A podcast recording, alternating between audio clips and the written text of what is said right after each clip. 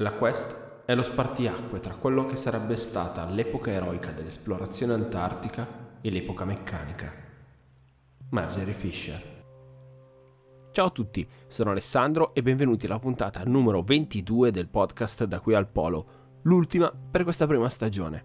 Chiedo scusa per aver dovuto saltare una settimana, ma ho avuto impegni improrogabili e cause di forza maggiore mi hanno tenuto lontano dal microfono. Grazie mille però a tutti gli ascoltatori del podcast, siete davvero tanti e siete davvero gentili. Vi ricordo del link tree disponibile dove trovate tutti i link del podcast comodamente in descrizione.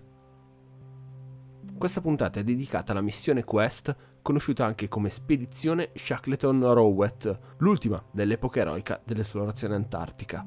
E partiamo come sempre dal contesto in cui avvenne questa spedizione. Siamo nel 1917 ed era appena finita la spedizione Endurance nel mare di Ross. Ovviamente si era in pieno periodo di prima guerra mondiale e Shackleton, non potendo arruolarsi in quanto troppo vecchio, riesce comunque a diventare un maggiore in un'operazione del nord della Russia. Ovviamente questo ruolo non era ritagliato per lui, come leggiamo dalle lettere che inviava a casa. Sento che non sono utile a nessuno se non affronto una tempesta in un territorio sconosciuto. Insomma, la voglia di Antartide e di ignoto era sempre nel suo cuore.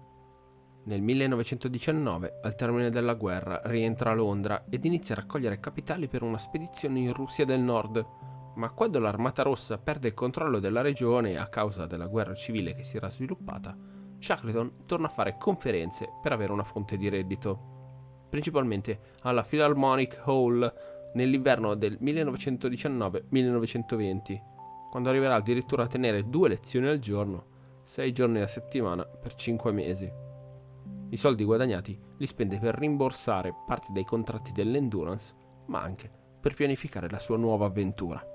A quel punto però i suoi occhi si posarono su una nuova zona, non più l'Antartide, ma a nord per cercare di esplorare il mare di Beaufort. Quest'area dell'Artico a nord dell'Alaska e ad ovest dell'arcipelago artico canadese all'epoca era ancora inesplorata e Shackleton credeva che vi fosse una zona di terra che sarebbe stata di grande impatto scientifico per il mondo, senza contare poi il suo valore economico. Nel contempo sperava di raggiungere il polo nord dell'inaccessibilità, cioè il punto più lontano da ogni altro territorio artico. Argomento davvero interessante di cui potremmo parlare nelle prossime stagioni. Ma dicevamo, nel 1920, a marzo, i suoi piani vengono approvati dalla Royal Geographical Society e vengono addirittura supportati dal governo canadese. Ai fondi che questi gli consegnano si aggiungono anche quelli di un compagno di studi, John Killer Rowett, che accetta di versare una grande somma di denaro. In questo modo la spedizione sarà poi conosciuta, come abbiamo già detto all'inizio, Shackleton Rowett nel gennaio del 1921, con i fondi ottenuti, Shackleton acquista la baleniera norvegese Foca 1, con materiale ed equipaggiamento già a bordo. Pochi mesi dopo però i piani canadesi vengono abbandonati, la politica del governo è cambiata, così come le intenzioni del primo ministro che ritirerà i fondi a Shackleton. A questo punto il boss non cancella la missione, ma dirotta i fondi che aveva già accumulato verso un nuovo obiettivo una spedizione verso l'Antartide ovviamente, per l'esplorazione, la cartografia costiera, indagini minerarie e ricerche oceanografiche. Questo obiettivo generale era già stato preso in considerazione nel 1920, quando aveva parlato alla Royal Geographical Society di questo piano, considerato come un'esplorazione oceanografica con obiettivo di toccare tutte le isole poco conosciute dell'Atlantico e del Pacifico meridionale aggiungendo qualche mese dopo l'idea di circumnavigare l'Antartide e mappare 3200 km di costa sconosciuta. A questi piani si aggiungono ancora l'indagine del potenziale minerario dei territori, la ricerca di isole subantartiche, una connessione sottomarina tra l'Africa e l'America ed un intenso programma scientifico. Secondo la biografa di Shackleton, Marjorie Fisher, il piano era troppo vago e troppo ampio per essere portato a termine da un gruppo di persone così piccolo ed in soli due anni. Shackleton, nonostante dei piani poco precisi, era molto emozionato per il viaggio, considerato pionieristico per l'epoca, in particolare perché avevano anche imbarcato un aereo che non sarà però mai utilizzato. Ma non era solo questo l'elemento ad essere avanguardistico. La coffa della Quest era riscaldata elettricamente. Erano presenti due radio ed un apparecchio chiamato odografo che poteva tracciare la rotta della nave. Le macchine fotografiche e cinematografiche erano fondamentali, tanto che fu acquistato un vasto e costoso assortimento di macchine fotografiche, cinematografiche ed altri apparecchi fotografici. A tutto questo si aggiunge un sonar per le ricerche oceanografiche. Insomma, la Quest era davvero la missione spartiacque tra due epoche, come abbiamo sentito in apertura di puntata. La spedizione, come abbiamo già detto, era stata finanziata per larga parte da Rowett, che coprì anche tutti i costi successivi alle integrazioni volute dal boss. Il budget divenne intorno alle 100.000 sterline, cosa che non sorprese l'ex compagno di studi di Shackleton, che coprì senza batter ciglio la cifra. Wilde scriverà in seguito che la questa era la prima spedizione a non avere debiti da saldare al ritorno, e dirà ancora, la sua generosità era lodevole, dato che sapeva che non avrebbe avuto ritorno economico, quello che spinse fu il solo interesse per il progresso scientifico e l'amicizia con Shackleton. Il benefattore però visse ben poco dopo questa missione. Nel 1924 si suicidò a seguito di alcuni affari andati a male a soli 50 anni. Ma torniamo al Foca 1, la nave che Shackleton acquistò per la sua missione. Venne ribattezzata Quest nel marzo del 1921 si trattava in realtà di una piccola nave di 125 tonnellate con propulsione a vela e da motore che gli permetteva di raggiungere gli otto nodi. Tutto sommato era una nave moderna e ben attrezzata, ma anche Shackleton sapeva che era piuttosto fragile, tanto che pensava non possiamo permetterci il lusso di ignorare anche la tempesta più mite. Tanto è vero che nel viaggio verso sud la Quest ebbe necessità di continue riparazioni in ogni porto di sosta a causa di malfunzionamenti e guasti. Bene, ora che abbiamo più o meno una nave e l'abbiamo attrezzata, possiamo anche pensare all'equipaggio. Ovviamente l'idea principale del boss era di farsi accompagnare da uomini fidati, che lo avevano accompagnato nella Nimrod e nell'Endurance.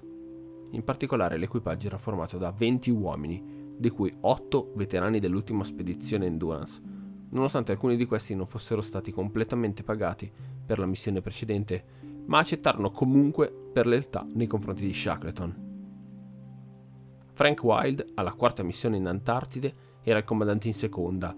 Worsley, già comandante dell'Endurance, era stato confermato anche come comandante della Quest. Altri camerati erano i medici Alexander Macklin e James McIlroy, il meteorologo Leonard Hussey e l'ingegnere Alexander Kerr, il marinaio Tom McLeod ed il cuoco Charles Green. Shackleton sperava anche di avere Tom Crean con sé, ma questi rifiutò in quanto era già in pensione dalla Royal Navy. Tra i nuovi non possiamo dimenticare sicuramente Kerr, pilota della Royal Air Force, che avrebbe dovuto guidare l'aeroplano, Wilkins, biologo australiano, ed il geologo canadese Douglas. A questi non vanno dimenticati due scout, selezionati tra oltre 1700 scout inglesi, Norman Mooney e James Maher, Mooney lasciò presto la nave a Madeira, sfinito dal mal di mare, mentre Marr prese parte a tutte le operazioni della missione, colpendo sia Shackleton che Wild per l'attaccamento al lavoro ed una resistenza notevoli. Bene, a questo punto possiamo anche iniziare il nostro viaggio a bordo di questa nave piuttosto instabile, come dicevano alcuni navigatori. Una nave che soffriva di rollio con il mare mosso e una nave che comunque visse una lunga vita anche al rientro in patria. La partenza venne registrata il 17 settembre del 1921, dopo la classica visita a Re Giorgio V da parte di Shackleton e degli altri ufficiali. Il molo è pieno di gente, tanto che Mar, lo scout, registra sul suo diario: Tutta Londra si era messa d'accordo per darci un caloroso saluto. Il piano originale di Shackleton prevedeva di fare scalo a Madeira, da lì andare verso Città del Capo, visitando alcune isole dell'Atlantico meridionale più sconosciute incontrate sulla rotta. A quel punto ci si sarebbe diretti verso sud, verso l'Antartide, facendo rotta nel mare di Weddell. Poi, al termine della stagione estiva, tornare in Georgia del Sud, da lì Città del Capo, rifornirsi ed affrontare la seconda stagione. Quindi un percorso quasi circolare. La Quest però ebbe talmente tanti problemi da costringere gli uomini a modificare il proprio piano. Dall'Inghilterra si fa rotta verso Lisbona per una settimana a causa di lavori urgenti poi a Madeira con uno scarico di Mooney e di un altro marinaio sofferente per il mal di mare, quindi sosta Capoverde per riparazioni. A questo punto Shackleton abbandona l'idea di esplorare le isole dell'Atlantico meridionale, meglio puntare al Brasile per una revisione del motore a Rio. Il 22 novembre la Questa attracca a Rio de Janeiro ed iniziano i lavori al motore e dalla cima di un albero. In totale i lavori portarono via ben quattro settimane. E che cosa comportò tutto questo? Un nuovo cambio di programma. Niente città del capo, ma rotta diretta in Antartide, o meglio, in Georgia del Sud, a recuperare materiale, visto che quelli in Sudafrica erano ormai dispersi. Gli amici della Georgia del Sud, dopo gli eventi dell'Endurance, li avrebbero accolti a braccia aperte ed il boss sperava di recuperare tutto il materiale di prima necessità occorrente. Il problema era però che non c'era chiarezza sulla rotta dopo Griftigen, capitale, se possiamo chiamarla così, della Georgia del Sud. Dal diario di Macklin leggiamo il boss ha detto chiaramente che non sa dove andremo. Questo è chiaramente un enorme problema, ma Shackleton è un uomo dalle mille risorse, come ben sappiamo. Però, indovina un po', si presenta un nuovo problema. Il 17 dicembre, un giorno prima di salpare dal Brasile, Shackleton si sente male, forse per un attacco di cuore.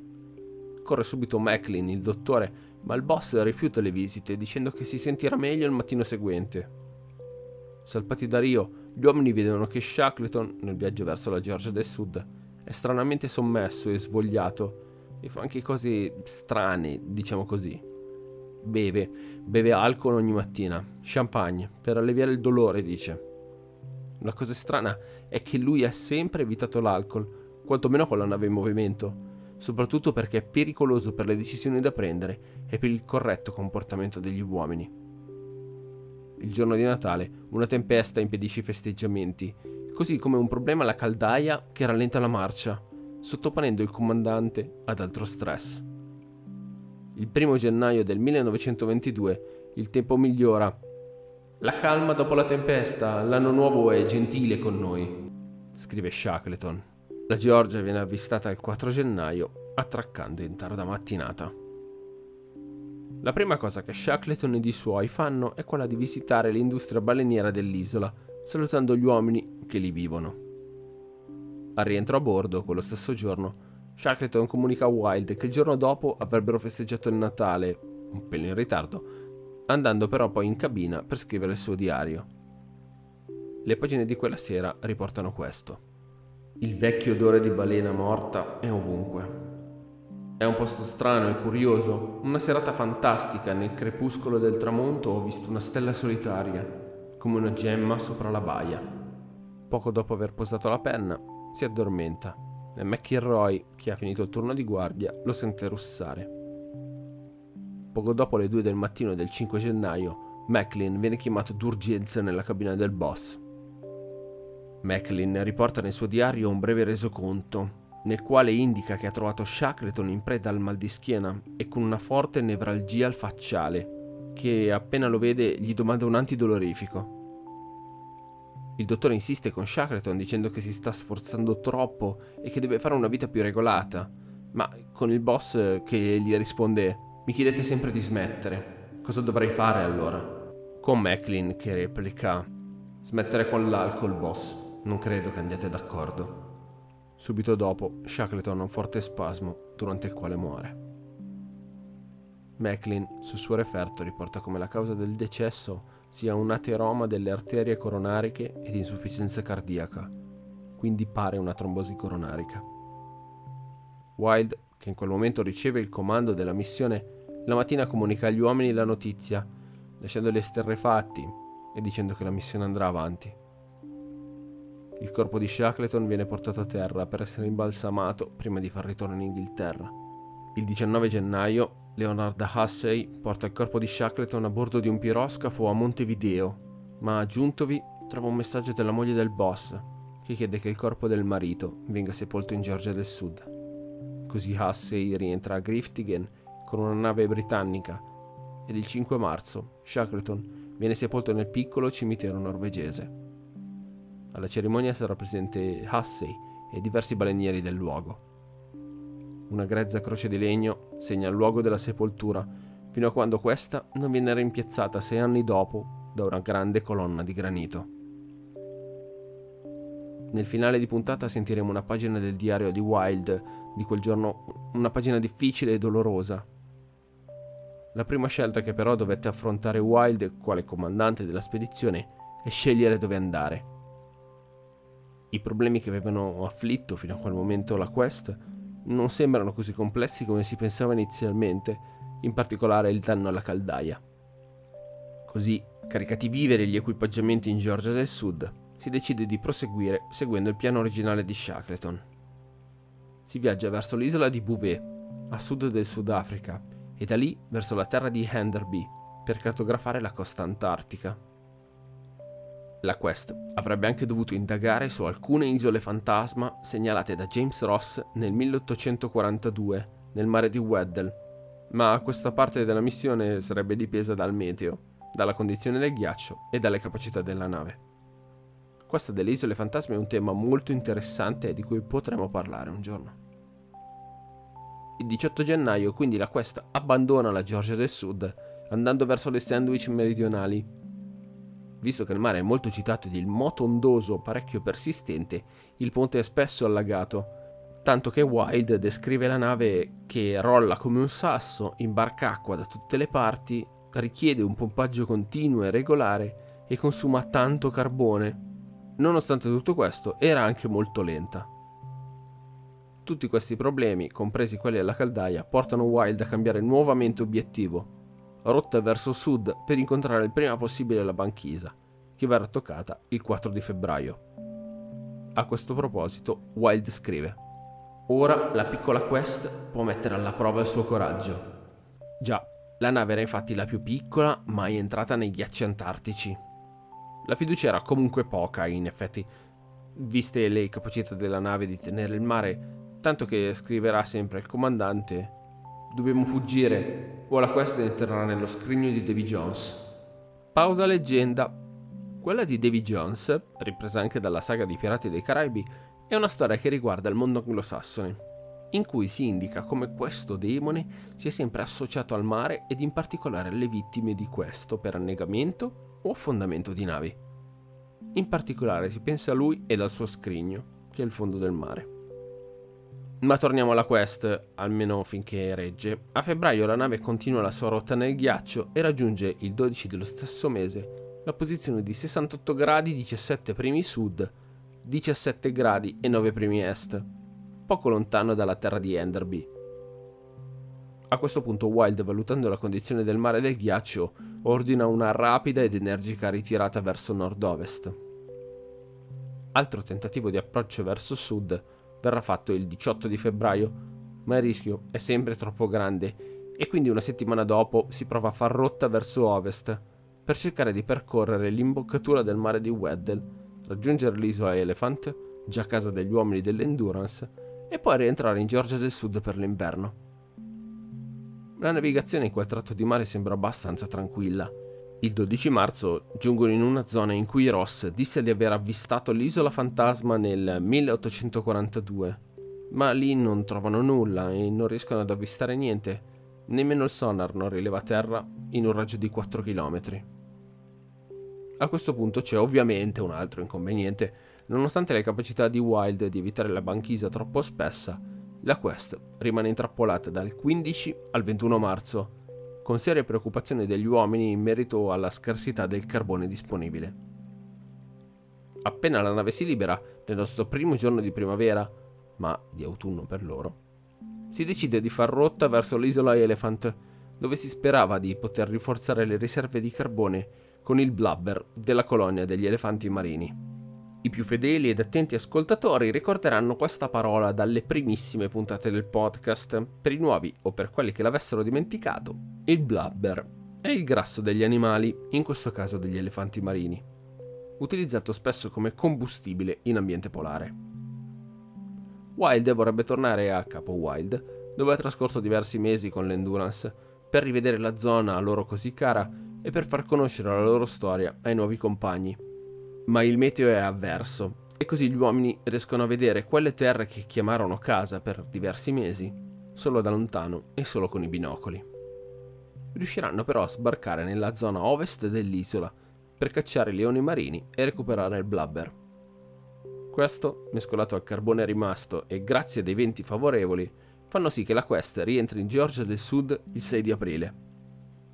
La nave resta nell'isola per circa un mese, periodo nel quale i compagni erigono un tumulo in memoria di Shackleton sul rilievo che domina la baia di Griftigen.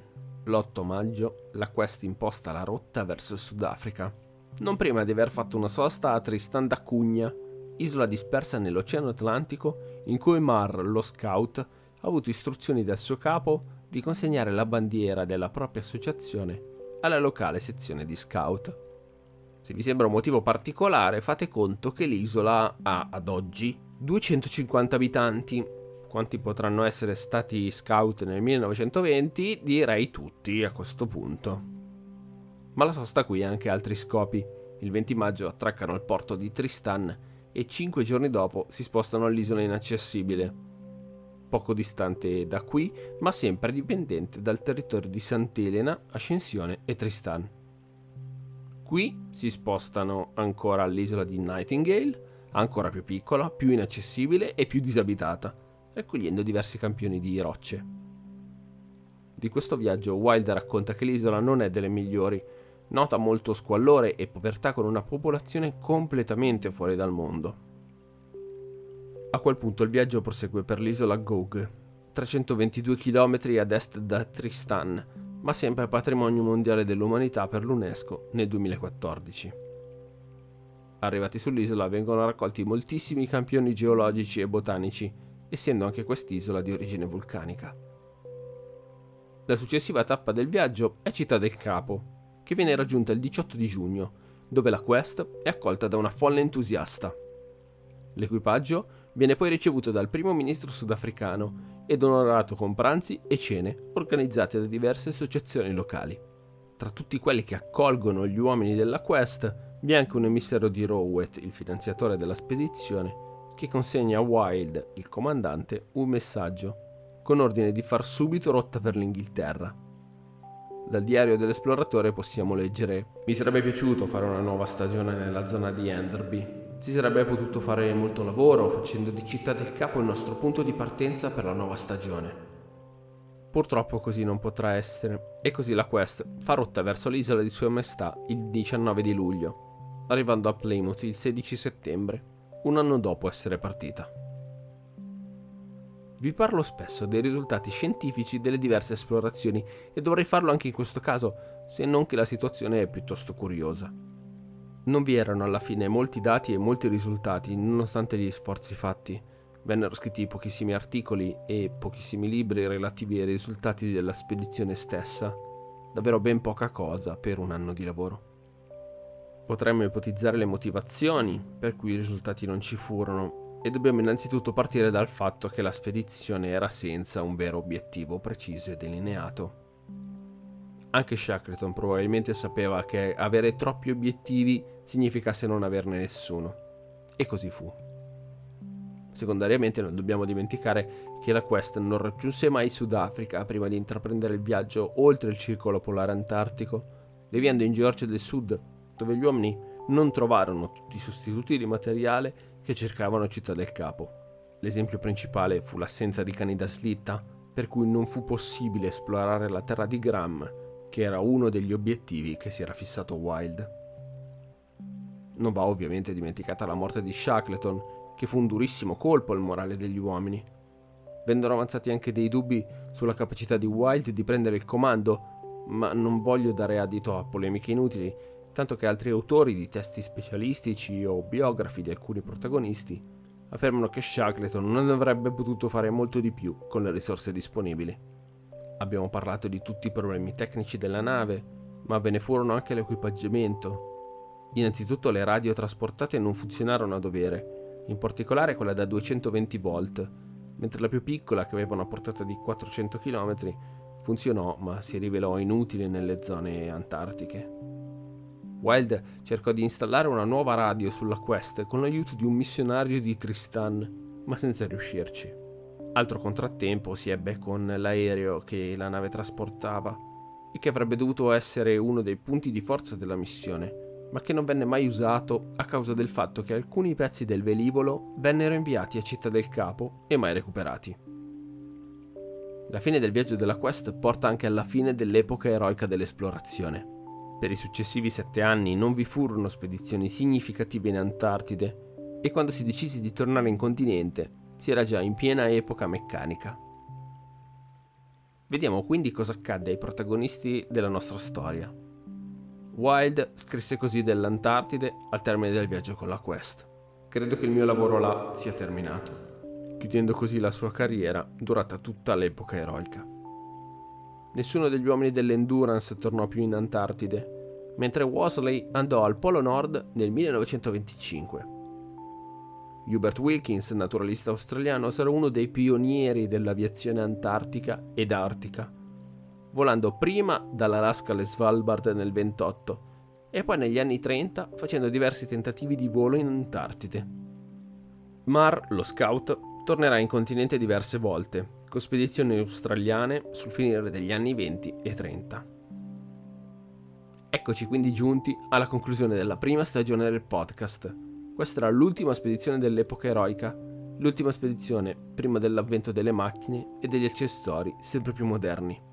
Come abbiamo già detto, la Quest era uno spartiacque. Prima vi era qualche tentativo di meccanizzazione, ma la forza di volontà umana era decisiva, così come dimostra il comportamento di Wild e compagni, mentre in seguito saranno le macchine a guidare le spedizioni. Penso già alla prossima stagione e sono incerto su dove andare. Il cuore mi dice di andare a nord e parlare dell'esplorazione del Polo Nord, mentre la testa mi dice di raccontare dell'epoca meccanica del Polo Sud. Ancora non lo so e deciderò nelle prossime settimane, ma vi terrò aggiornati sui canali social. Vi ringrazio davvero di cuore per aver sentito il podcast. Ringrazio i tanti che ascoltano le puntate già il venerdì appena escono, è una cosa che non mi sarei mai aspettato. E ringrazio chi ascolta i giorni o le settimane successive perché è sempre bello sapere che l'argomento vi interessa. Grazie davvero di cuore. Vi saluto con una pagina del diario di Frank Wilde il giorno in cui morì Shackleton il giorno più difficile della quest. Sir Ernest Shackleton morì improvvisamente, così all'improvviso che non disse alcuna parola riguardo al futuro della spedizione. Ma so che se avesse previsto la sua morte e avesse potuto comunicarmi i suoi desideri, sarebbero stati riassunti nelle due parole. Andate avanti.